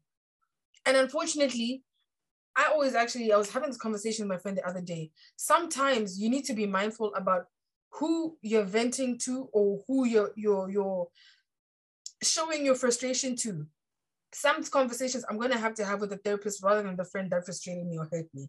Me shouting up and down that, but this person did this, but this, but what does it help? What does it do? Go speak to somebody. And all I'm saying is, if Trey isn't shouting up and down, nobody should. Sorry, because she's the she's the one who went mm. to jail. Let me not say nobody should, but I'm just yeah, don't say yeah. I wanted, I wanted, I wanted you to clarify No. that, man. I can come back and say no. Let me not say nobody should, but you definitely you. did not experience more pain than Trey did. And if Trey is Pim, sorry, same way Molly Carter's brother told her, you didn't feel the pain more than mom did. Get a grip. It's gonna affect you to a certain way. Fine, but get a grip. This your pain is not greater than this person's. Sorry. Lord. We're not going. We're not. going We're not going to agree on this. So we're gonna talk. We're gonna talk about the rest of this episode, or you want to keep? I don't know. Do you want to? You want to keep? You going? You want to keep bring up the whole thing? Yep. You need some Yeah. lip gloss. Your mouth. Your mouth. not Um, getting- your mouth not getting dry. It's good, baby. Talk, talking about the same thing. Cause mine is. Y'all need some lip gloss. I need some lip gloss. Y'all not. y- y'all not getting tired talking about the same thing. You make me sick. Why did you reach for the fucking Let me, let me, let me, let me get some. Let me get some lip gloss. Cause, Uh, cause mine is.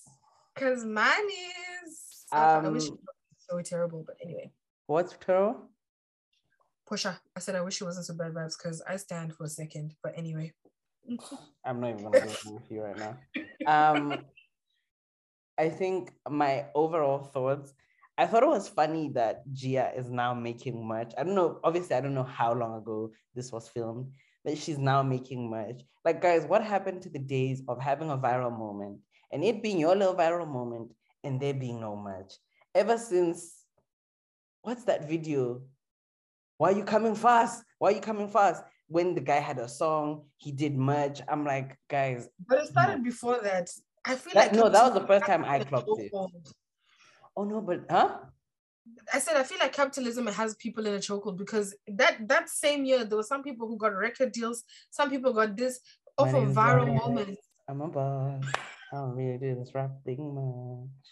Check on the beat as well. No, listen. But anyway, back back to the point. Merch. Viral moment. Yeah, I, I just wanted to say, yeah, I, I think capitalism has us on the neck because it's been happening for a, for a few for a few good years Even now. where Sheree sells who gonna check me boot caps. And that's what I'm saying. Like, why can't something just be funny and you let it go? Because I personally, if I knew one of my friends went to buy a Who Gon Check Me Boo merch or, Or one of I wake up in the morning, there are so many things, or embellished, Oh. I'm gonna call you a loser because what are you doing? Loser. what are you doing? Guys, who gonna check me boo? Or wake up in the morning, think about so many, especially wake up in the morning, think about so many things. That's even worse because fine, it was funny. We used it for so many tweets and memes, but Gia baby, come on.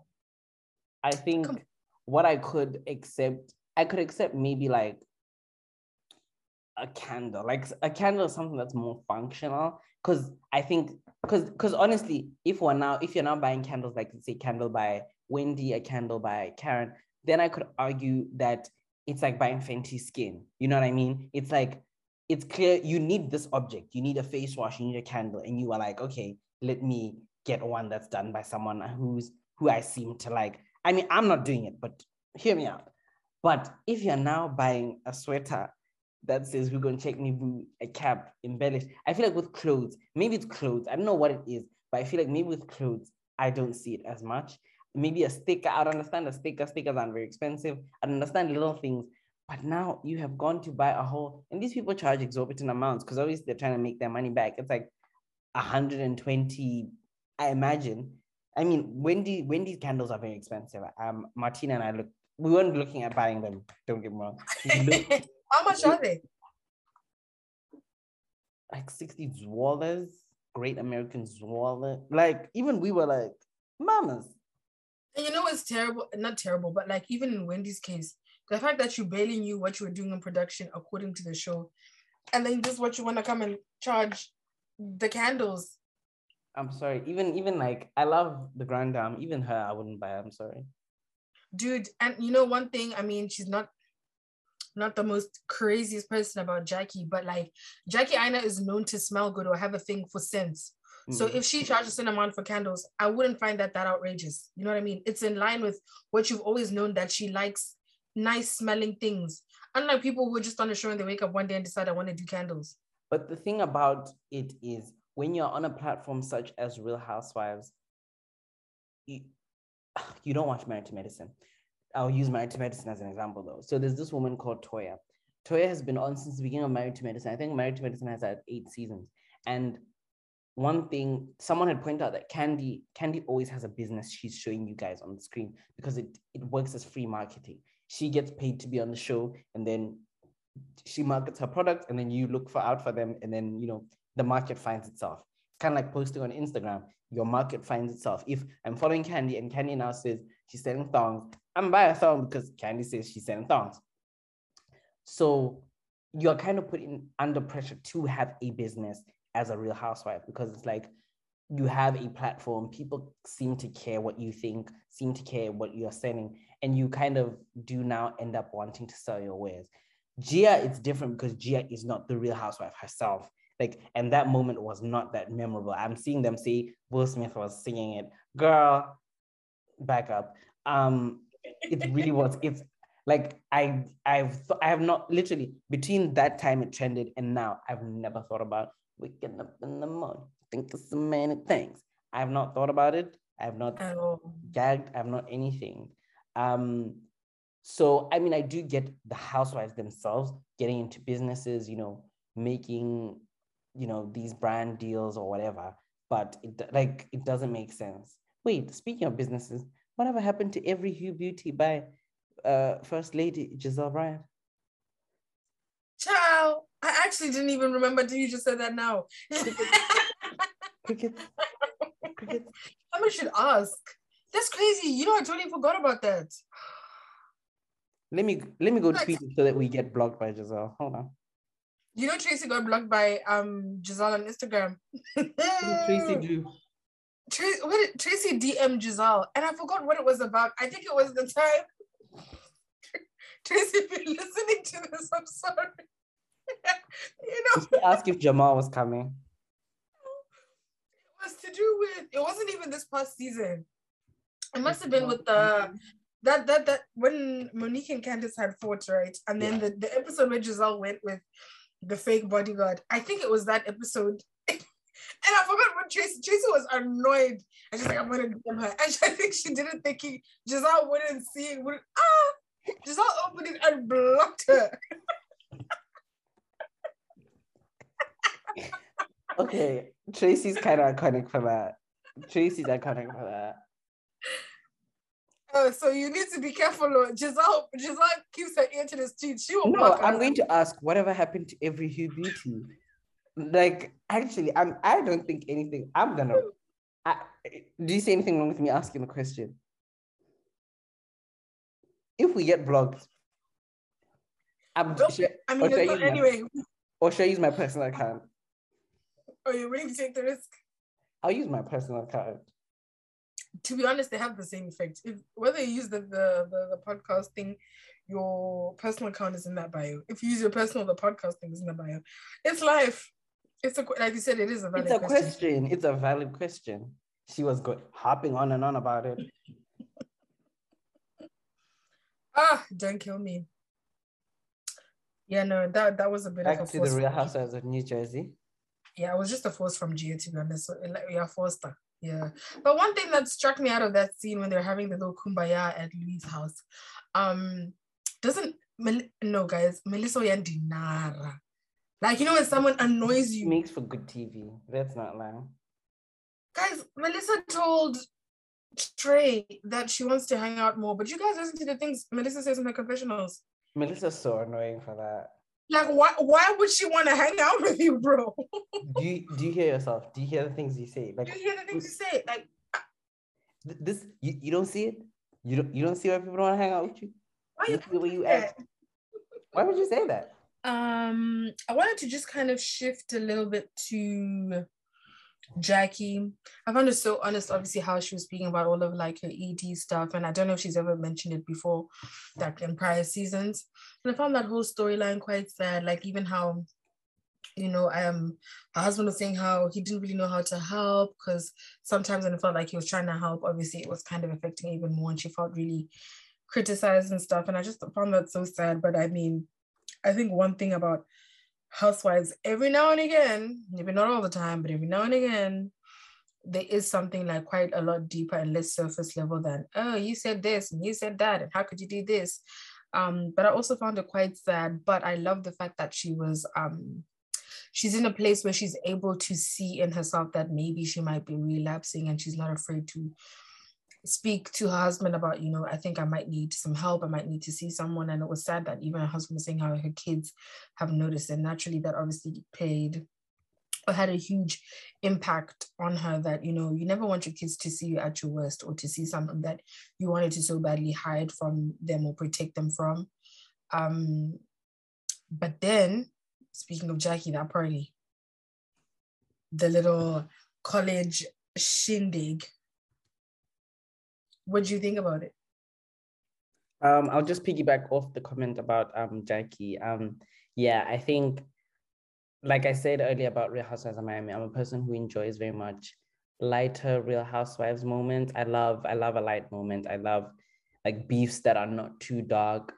But I did see the need for us to discuss Jackie's eating disorder because even when they put the little picture from their wedding, that was so scary. Like she was scarily thin. You could see her bones. So if this is like this is not one of those things where it's like Cynthia saying that her and Michael are gonna have a baby. Like it's not one of those things where you're like, girl, that's never happening in a million years. You're just talking, just flapping your damn gums. Um, but Jackie, you can clearly see this is a problem she has, and she was crying. And you know, this was a moment, you know, just between her and her husband where she could actually break down and say, "Babes, I'm not okay. I, I'm, I can feel myself slipping, but I want you to know."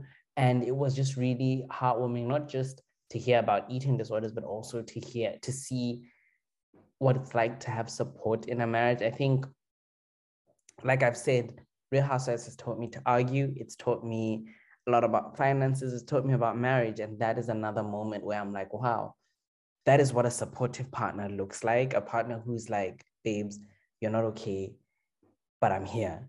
And, you know, a lot of these housewives, their husbands expect them to be okay because, yeah, you know, tro- being a trophy wife, whew, but it's so heartwarming. And I, I respected Evan a lot more. Like I said, Evan was paying, but now I think even like inside, he seems like a good guy.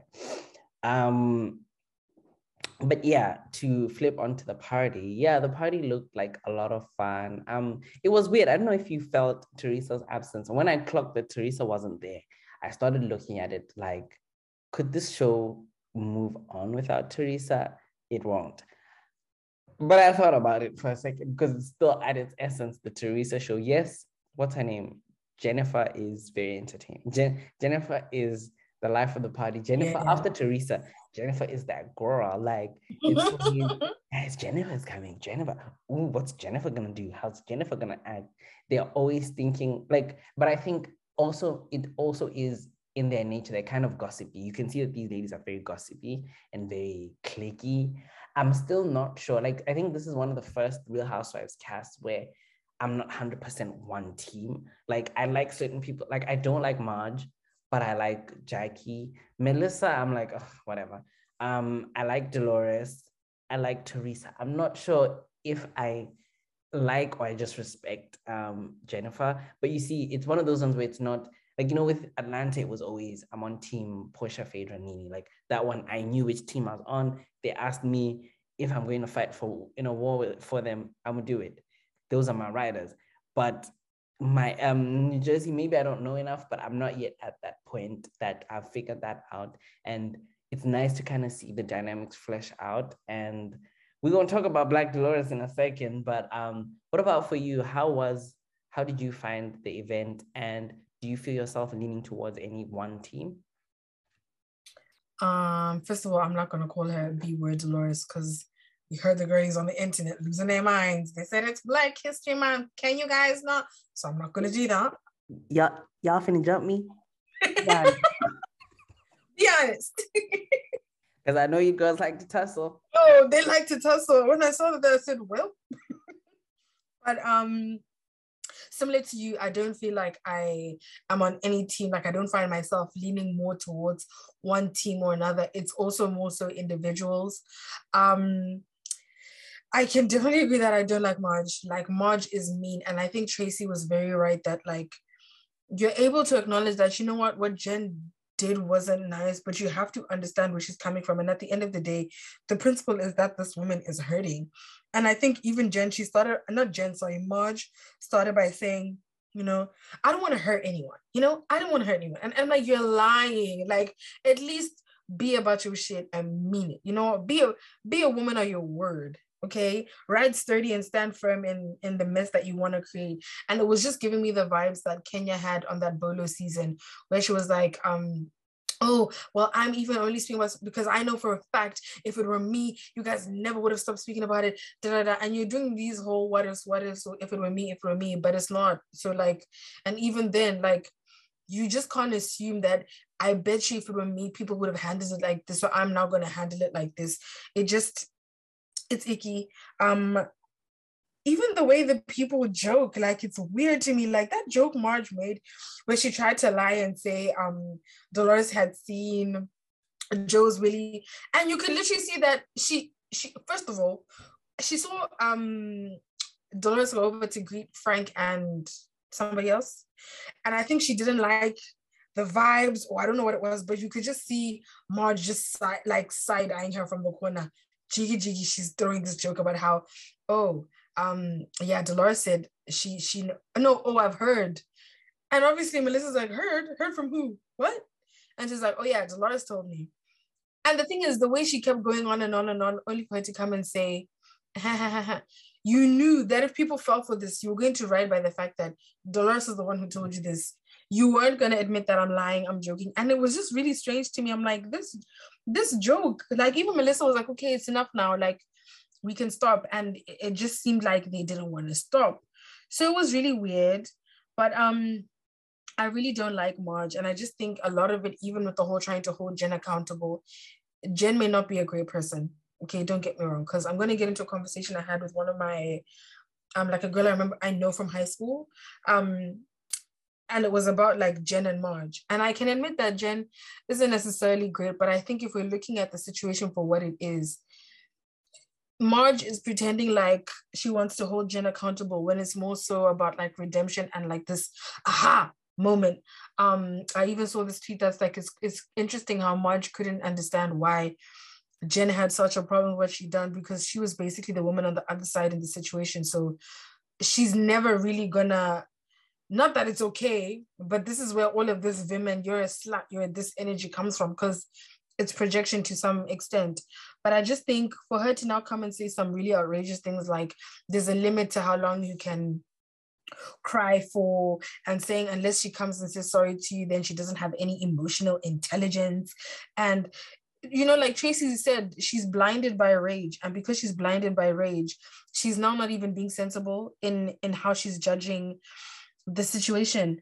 And so um going to the conversation I was mentioning is that obviously the person, the girl I was speaking to, she's been watching New Jersey for time and she was like, yo, you can't, you can't tell me you feel sorry for Jen. Like, and I'm like, you know what? She may suck and the things that she's done may have sucked, but it's not even for now because I haven't been watching for long. It's not for me to be like, oh, she is terrible. But I'm like, even with that being said, I just feel like the way she's behaving is snacks like Marge, even when Dolores was trying to say that, oh, but I'm both of you guys' friends, which we're gonna get to later on, like you said. But Marge is so cute to come and be like, oh no, but she's more my friend. Yeah, but she's more my friend. I'm like, this is what shows that's got nothing to do with you holding Jen accountable. You want an aha moment, and mm-hmm, even you, this is what you went through. And yeah, boo in your face. Um, Dolores is even more my friend than yours anyway. So she's not backing you. And I think for me, it's just a little bit nasty. And I don't know why, like, it's not that I want to be ageist, but seeing just like older women just being so nasty, it's just about why are you so nasty, man? Like, stop. It just it, it ends up coming across a little bit more childish. Like you see how in in Potomac, y'all, I'm in the hood. I'm not gonna front, but anyway, um, you see how in Potomac, um, Karen usually takes the position of the okay, guys, enough is enough. Like you don't need to keep going on. Marge, shame. And in this conversation with this girl, I'm um, going, we were talking about how she was saying how she she definitely feels like Marge is one of those people who's horrible to be with because she won't stop until she destroys you and she won't stop until she destroys you, but she feels like it tends to not be unwarranted. And I was like, maybe it may, I don't know about the unwarranted thing. Like I haven't been watching long enough, but I'm like, if that's the case, that means Marge and Candiace same babe because if it was warranted, it means they're going to take it to hell just because it was warranted. Like they won't, it won't be a fair exchange. They now have to take it to the pits of hell because you now came and provoked them and made them feel away. So um, for me, it's a little like, mm, I don't know if I'm really rocking with that. I do also agree though that this show I don't think it could last without Trey. It that that see the party was like okay it's cute it's right but it was like a filler scene. It's just that a lot of the stuff happened in that scene, but it felt like something was missing. And you know what that was? It was Trey. it was Trey. It was it Trey. Was That's what was, was missing.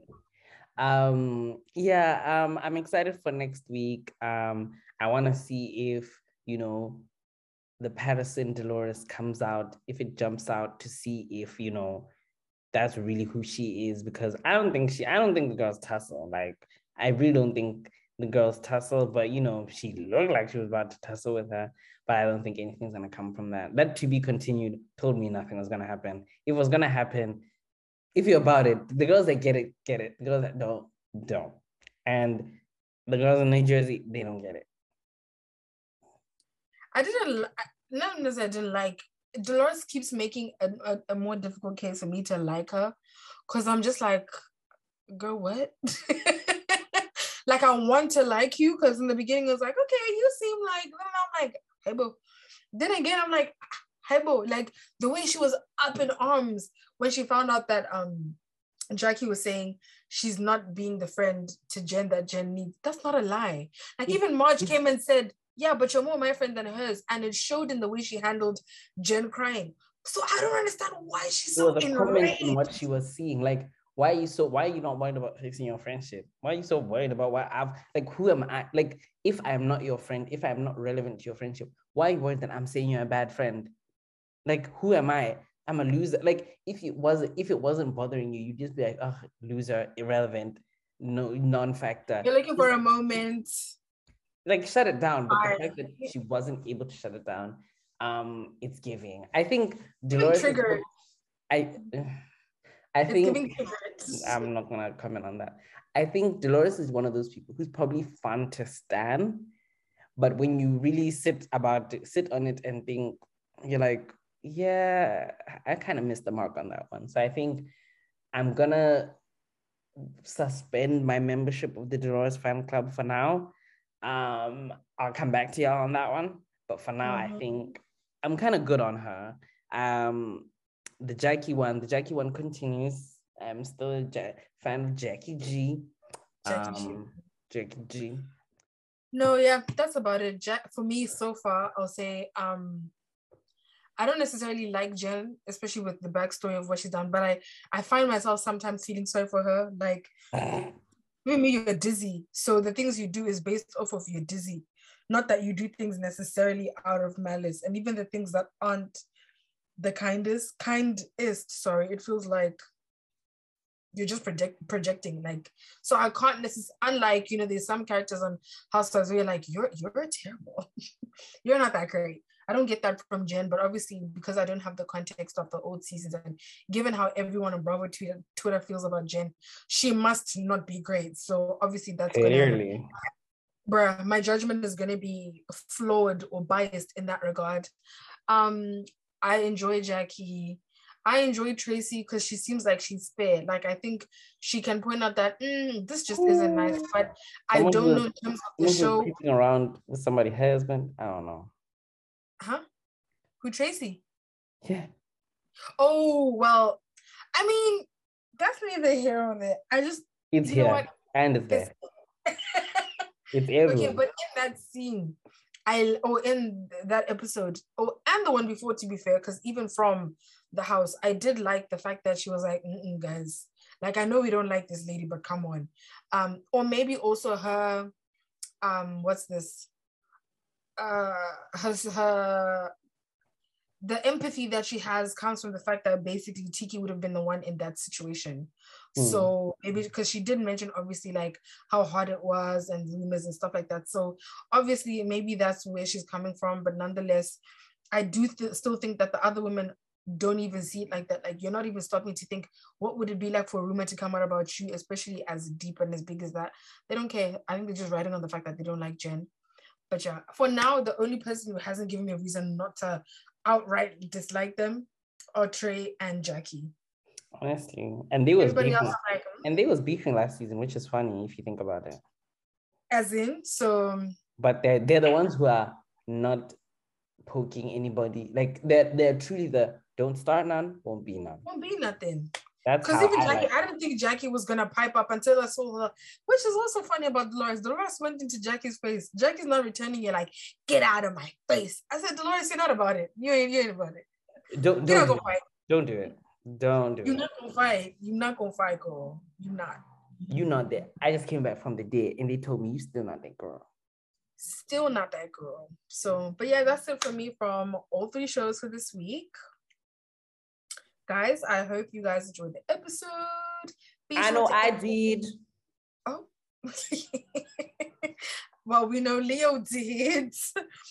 Um, please be sure to interact with us on our hashtag reality check pod r-e-a-l-i-t-y-c-h-k-p-o-d on insta and twitter and our handles on both of those platforms are the exact same as the hashtag itself i've been nesu And I'm Leo. and until next week bye Bye.